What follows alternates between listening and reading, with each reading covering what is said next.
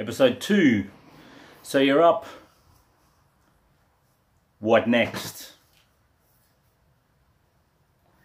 Perhaps you'll get up, you'll wash your face, you'll maybe even shower. You'll get yourself set and you're going to go out there and you're actually going to try and seize the day. But wait, you got second thoughts.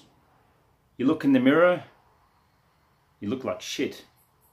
You've not slept well. You've snored like a freight train. You've woken up your significant other, and maybe it's that loud that the kids are telling you, Jesus, Dad, what was that? Second thoughts, second failure. It's not hard for you to actually control the outcome of the things that you are responsible for. It's not. It just takes you to take action and to make a goddamn decision.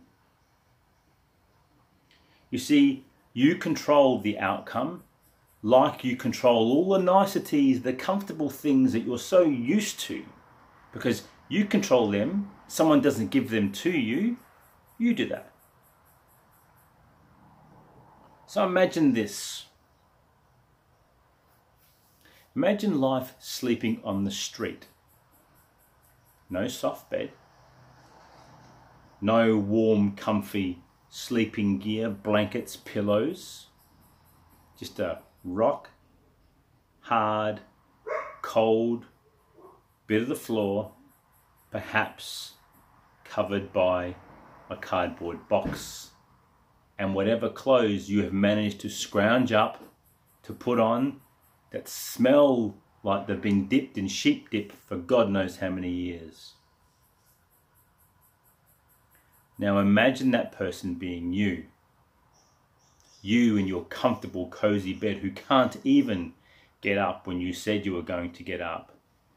You the person who does the one-two skip-a-few approach to life.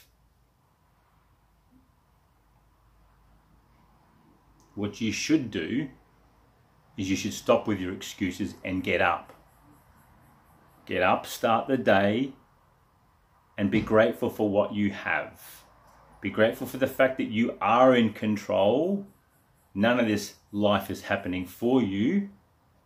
Life is what you make of it. So today, get up. Start today. Yesterday you failed. This morning you started off on a bad foot like we heard in episode one. So start. It's not that hard. It's not that challenging. You're in a house, comfy bed, creature comforts. You're not the person on the street that's doing it rough and tough, who still gets up and goes about their day knowing that that one little thing that they're going to do is going to keep them here a day longer. You are sitting there comfortable but lazy. Get up.